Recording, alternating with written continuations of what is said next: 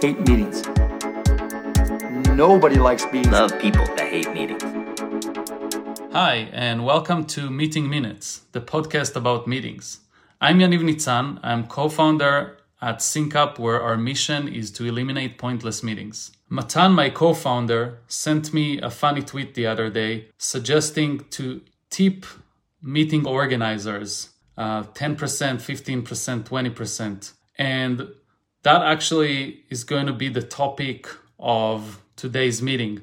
Not specifically the act of tipping, but kind of dissecting why that resonated with so many people. That tweet received 3,000 retweets and 30,000 likes or something like that. And Matan, why why did it resonate with you? I really laughed when I saw that tweet and I sent it to you because I thought you would laugh about it too. But it actually makes so much sense. I remember once I was in back to back meetings. The first meeting, I was the organizer. I spent like a good hour to make sure we have an agenda, we know what we're going to do in every step, what we're going to try and achieve. And we actually had a good meeting and everybody was engaged. And then the next meeting, uh, basically almost the same people, but that was a bore. It, it didn't go anywhere we didn't make any progress. And, and I thought to myself, it's not fair that I spent all this time and effort making a good meeting and the other organizer didn't. And still, we're, the same. So, and, and the participants, I thought should be able to tip me and say, hey, you did a great job there. Yeah, it's a classic. I, I think it belongs to a set of problems in uh, in game theory that are as old as game theory is. These problems all have local optimum that is different than the global optimum. So, meaning the benefit or the incentive of one person is not aligned with the incentive of the group. And the most famous uh, problem out of uh, all of these is the prisoner's dilemma.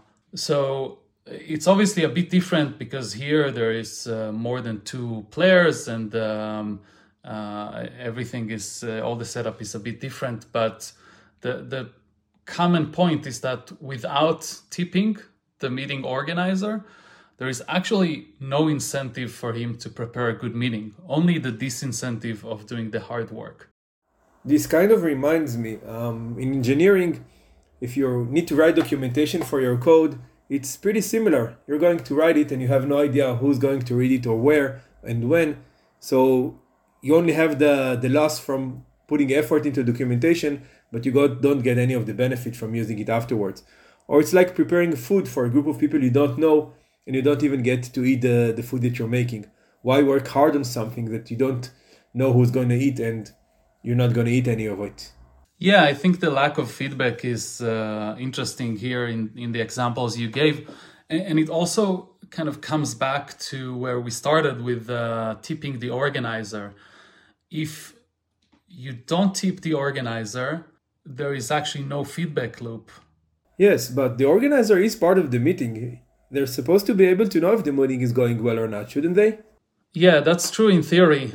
But actually, there are many studies. Uh, the most famous one is by Dr. Steven Rogelberg, who um, published a book called The Surprising Science of Meetings, where uh, he explains and, and demonstrates that where organizers are ranking their own meetings versus when they're ranking other people's meetings, there is a, a very big difference in the ranks, meaning that no one is experiencing the true quality of their own meetings that they organize themselves. So, in, in a sense, everyone seems to think that they're organizing great meetings, where in fact their actual meetings are much worse. And there is no one, uh, or, or at least it's very rare to have a feedback loop. So, yeah, tipping is maybe not the ideal one, but uh, it does provide a feedback loop. I agree. I think the feedback loop is, is something incredibly important uh, for anyone who wants to improve. Uh, but as much as I would love people slipping me $20 notes as they're walking out of my meeting, it's not really practical. But do you have any thoughts about how we can actually make it work? Yeah, my background is uh, in the gaming industry, where actually giving all sorts of stars and uh, points and uh, any type of virtual currency is very, very common to reward uh, good behavior. And so I can totally imagine this becoming a, norm to, to give stars to a meeting organizer based on how good the meeting was. I think this ranking could actually work, and you know maybe one day people will start putting it in the resume under the skill section, uh, meeting organization four and a half stars, and actually you know be something that's uh, actually measured and not just something they make up uh, from their own mind. And if we're at it, I think uh, getting feedback is, is one part, and the other part is how do they actually improve.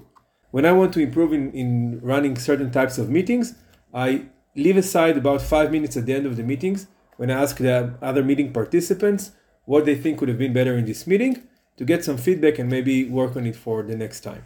Yeah, I know at least one company that will take the um, star rating of your meeting organization skill as uh, as a key skill in uh, hiring. Um, so that obviously that's us. Um, so yeah, that's the end of the episode. If you liked it, you can uh, send us tips or at least uh, like and subscribe, and of course, come back for the next episode.